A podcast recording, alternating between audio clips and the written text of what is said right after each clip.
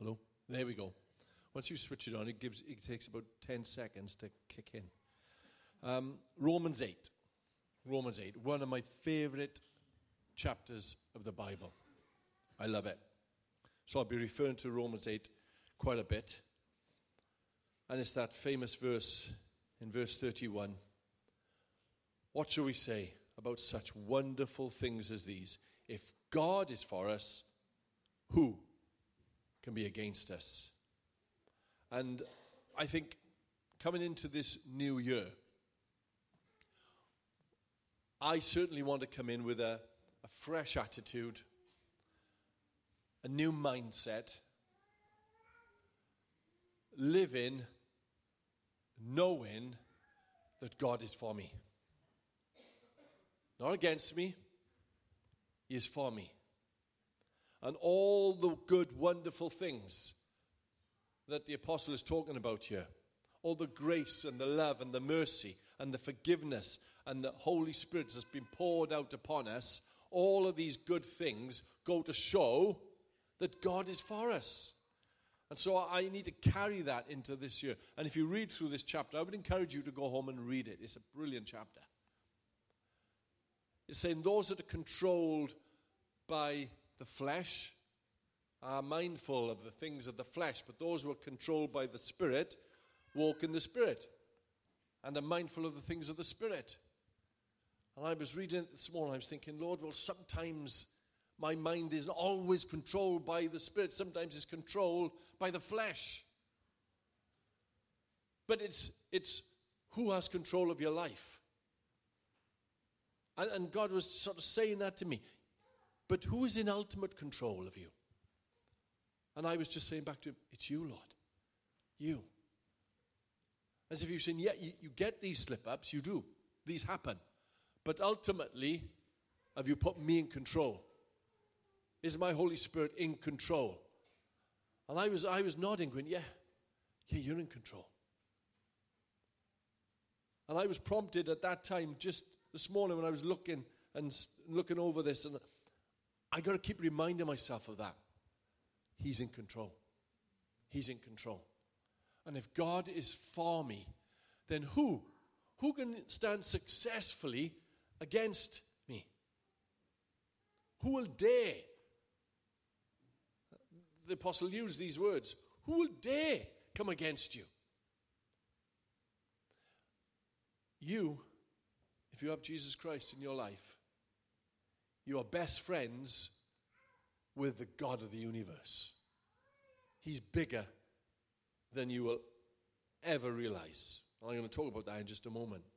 The psalmist said these words Psalm 118 and verse 6 The Lord is on my side. I will not fear. What can man do to me? What can man do? Man can do his, his worst. What can man do to us? All sorts of things. The worst they could do is kill our bodies. But Jesus speaking, he said, Look, yeah, they can kill your bodies, but they cannot touch your soul. They cannot touch that which is inside you, your spirit.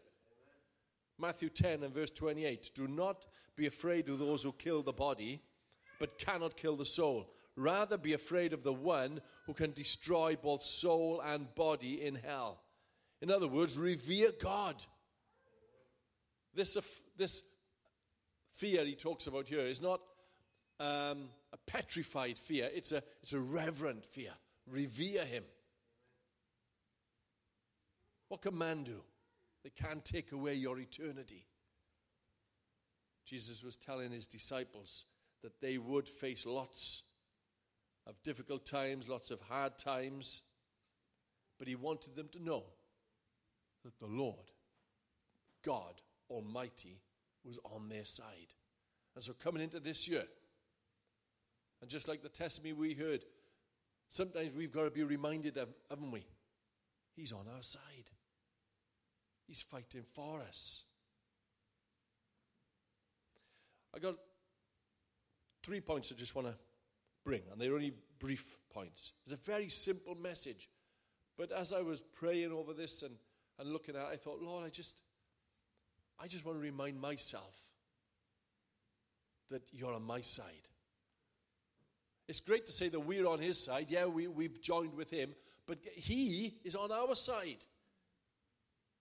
He's joined himself with us. We are overseen. We are overseen by the Godhead in eternity. He oversees us. The Godhead oversees us. We are represented in eternity, not just in time, not just on this earth, but throughout eternity. We have a representation. Let's look at these verses in Romans 8, verse 26. Likewise, the Spirit helps in our weakness, for we do not know what to pray as we ought, but the Spirit Himself intercedes for us with groanings too deep for words. Sometimes when we don't know what to say, sometimes when we're in the midst of trouble or chaos or problems, the Holy Spirit will intercede on our behalf. That's when our life is lined up with the Holy Spirit. Once we have the Holy Spirit living within us, once we have a life controlled by the Holy Spirit, this is what Paul is saying here. He's saying, even when you haven't got words, even when you're in the midst of trouble and you're just crying out, just making noises, the Holy Spirit intercedes for you. He's got you, He's on your side. And then verse 34 Who is it then that condemns? No one. Christ Jesus, who died, more than that, who was raised to life, is at the right hand of God and is also interceding. So not only does the Holy Spirit intercede for us, but Christ Himself is interceding. He is stepping into the, into the gap for us, He is speaking up for us. So you have two thirds of the Trinity, the Holy Spirit and Jesus, speaking on your behalf, representing you in eternity. So when the accuser comes, and he's called the accuser, the enemy of our souls, Satan, and all his cohorts, and start pointing the finger. Yeah, look what you did last year. Look what you said. Look where you've been. Look at all your weaknesses. Look at your failings. Look at your sin. Look how it's mounting up. And try to parade this stuff before us, even bring it before God. Say, oh, look at him. Andrew Cleverly, look at him. Who does he think he is? Look at that. Look at this. I don't represent myself. You know, I've been in court a lot in my life, not, not on the wrong side, the other side, the good side. And I've seen people try to represent themselves. It doesn't go down well. You have to bring in an advocate. You have to bring in someone to represent you. They know how to cross examine, they know how to speak. Imagine being accused before God. I just thank Him I don't have to represent myself. I have a representative. In fact, I have two. The Holy Spirit speaks on my behalf, and Jesus Christ stands before God on my behalf. So when the accuser comes and he points the finger at all my failings and all my faults, and the same for you, Jesus just stands there. I don't even know if he even says anything, just shows his hands, Amen. shows his side. And what does God do? Just looks and says, Ah, forgiven. Forgiven. Why? Because he is for us. He's not against us. And when we're in that time when we feel absolutely rubbish, when we go through a difficult time and we don't know what to say to God, we can't even approach Him, the Holy Spirit does that for us. And He, he speaks in words that we don't even understand because we have a representative, not just here on earth, not just in time, but in eternity before God. Because God Almighty is, is for you, He has prepared a system where the Godhead represents you. That blew me away. That's how much He's for us. That's how much He stands for us. He pleads on our behalf to Himself. It's amazing, isn't it? Why? Because He's for us. Then, secondly, we're not just overseen by the Godhead in eternity, we're over, overseen by the Godhead within time on this earth while we are here, while we are walking this earth. He is concerned with us. The Bible says He is touched with the feelings of our infirmities, our weaknesses. He knows them, He knows everything about you. And He's concerned about you. He's concerned about your relationships. He's concerned about your job. He's concerned about your health. The Bible says that He, he helps us in our sicknesses. James 5 14 and 15 says that we can pray and ask God to, to heal us of our sicknesses. He's, he's concerned with that. Psalm 119 and verse 105 says that he, he helps us in our daily walk. He shines a light to our path. He gives us his written word so that we can, we can delve into it and bring out all these promises and these truths. Why? Because he's for us. I don't know about you, but this year I want to remind myself he's for me. He's for me. He's not against me. He's not working against me. He's not saying no to me all the time because he's, he's fed up with me, because he's disgusted with me, because he's, I'm a disappointment to him. No, he is for us. And if he is for us, who or what can stand against us?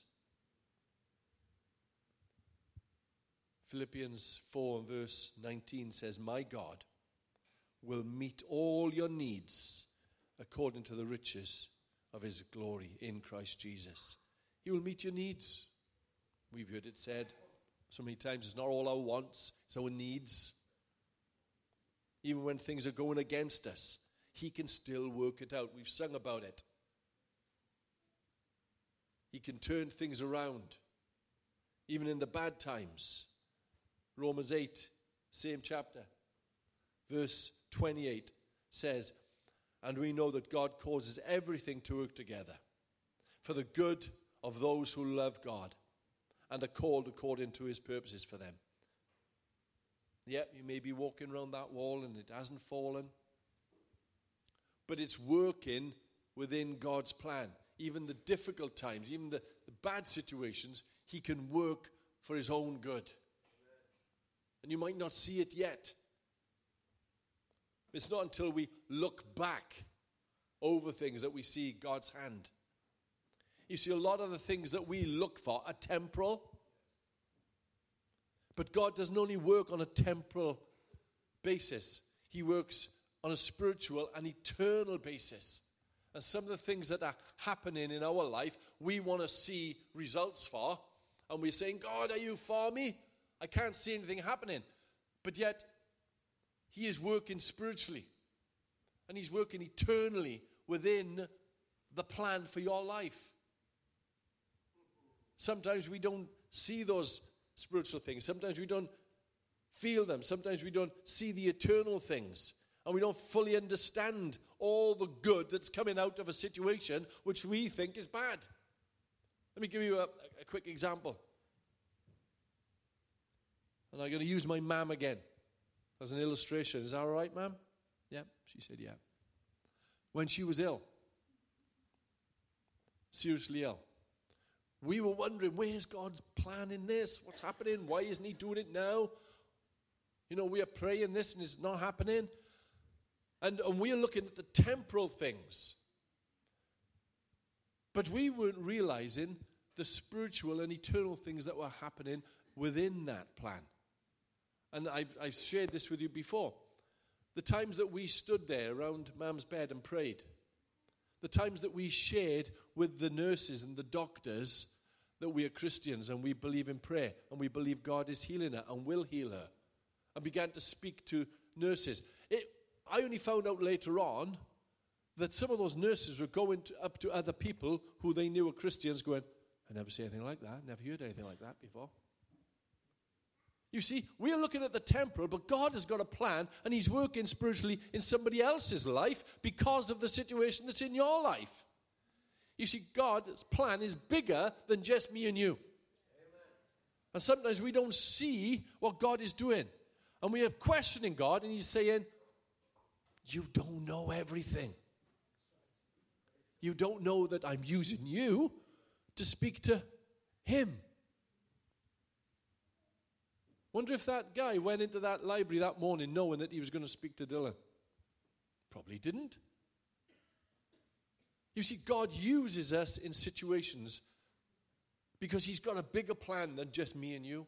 He's got a big, He's got a plan for other people around us in our in our world, and it's a spiritual plan and it's an eternal plan because He oversees us here on this earth.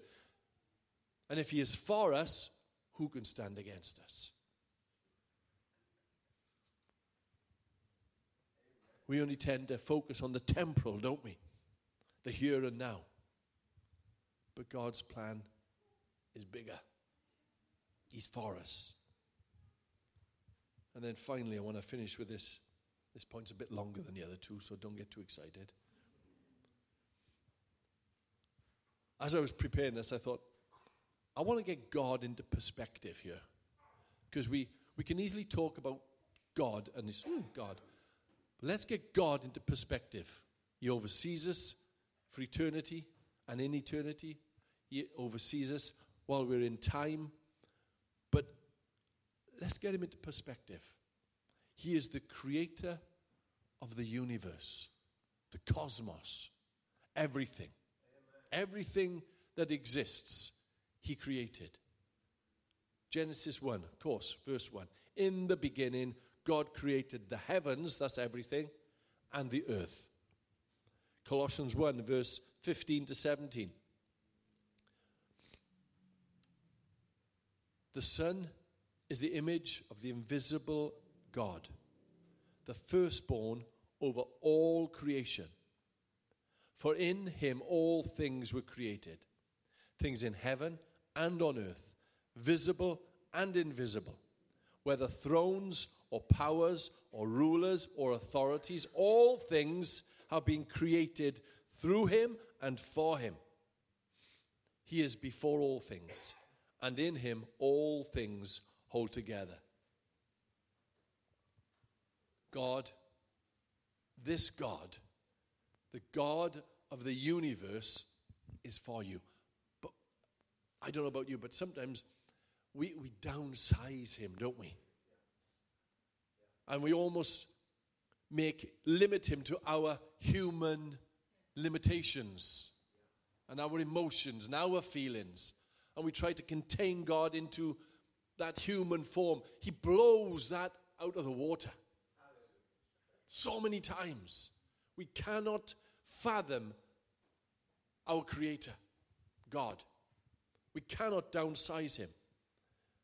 And I want to come into this year thinking if God is for us, if God is for me, this is the God who created the universe. He's for me, He's on my side.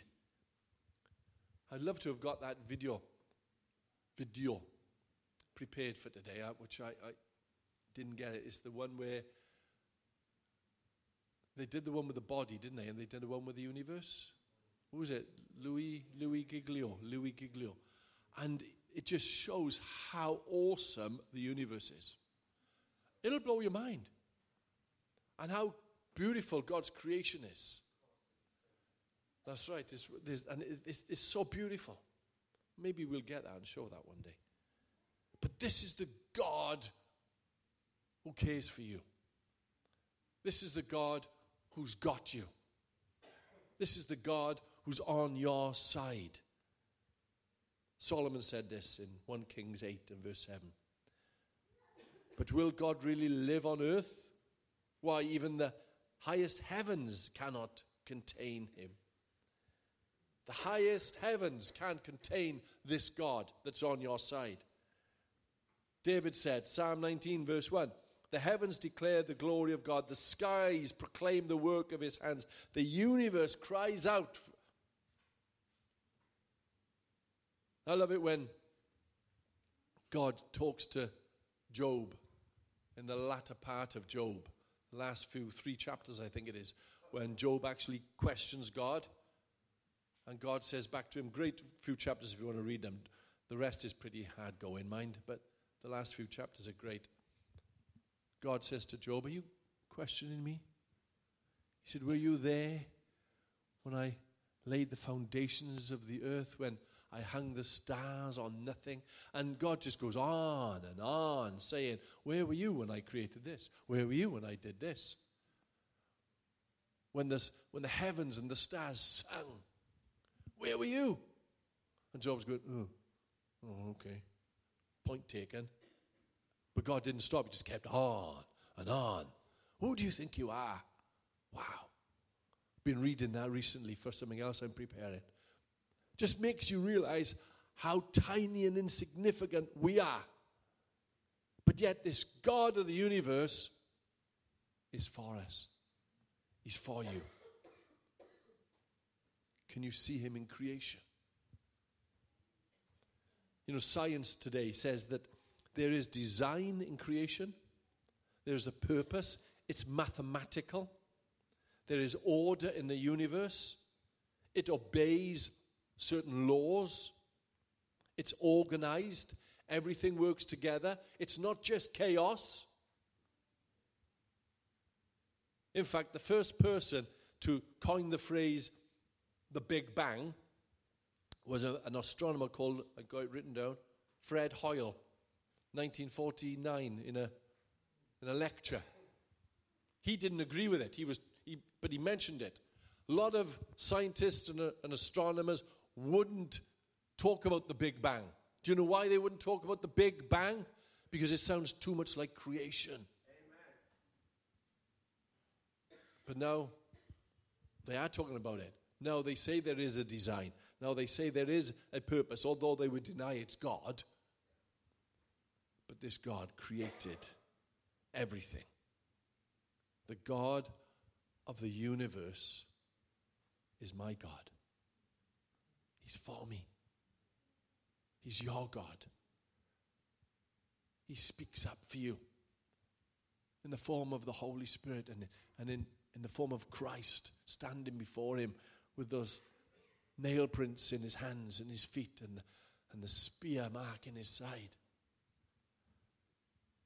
He intercedes for you. You don't have to speak up before God on your own. He says, I will do it for you. I'll represent you. No wonder David wrote these words. I love these, and I'm going to finish with this.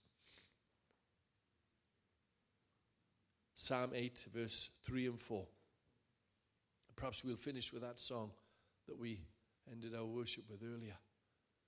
Because He is for us. This is what the psalmist said When I consider the heavens, the work of your fingers, the moon and the stars, which you have set in place, what is mankind? What are we? Who are we that you are mindful of them? Human beings that you should care for them. This God of the universe. When you stand there, I think the other night they were supposed to be in a meteor shower, wasn't there? Did you see it? And I stood outside for a little while because it was a clear sky. I thought, wow, this is amazing. All these stars. And this is what the psalmist must have been doing. He was going, God, you created all this, but yet you're mindful of me. You're my God. You're for me. He's concerned with you. He's mindful of you. He cares for you. And if he cares for you, who can stand against you? Let's end with that, that song. And as we come into this new year, let's have this attitude of God is for us, God is for me. No matter what lays ahead, no matter what is in store, no matter what I'm going through, whether I'm in the valley or on the mountaintops my God, the God of the universe, is for me. He's not against me.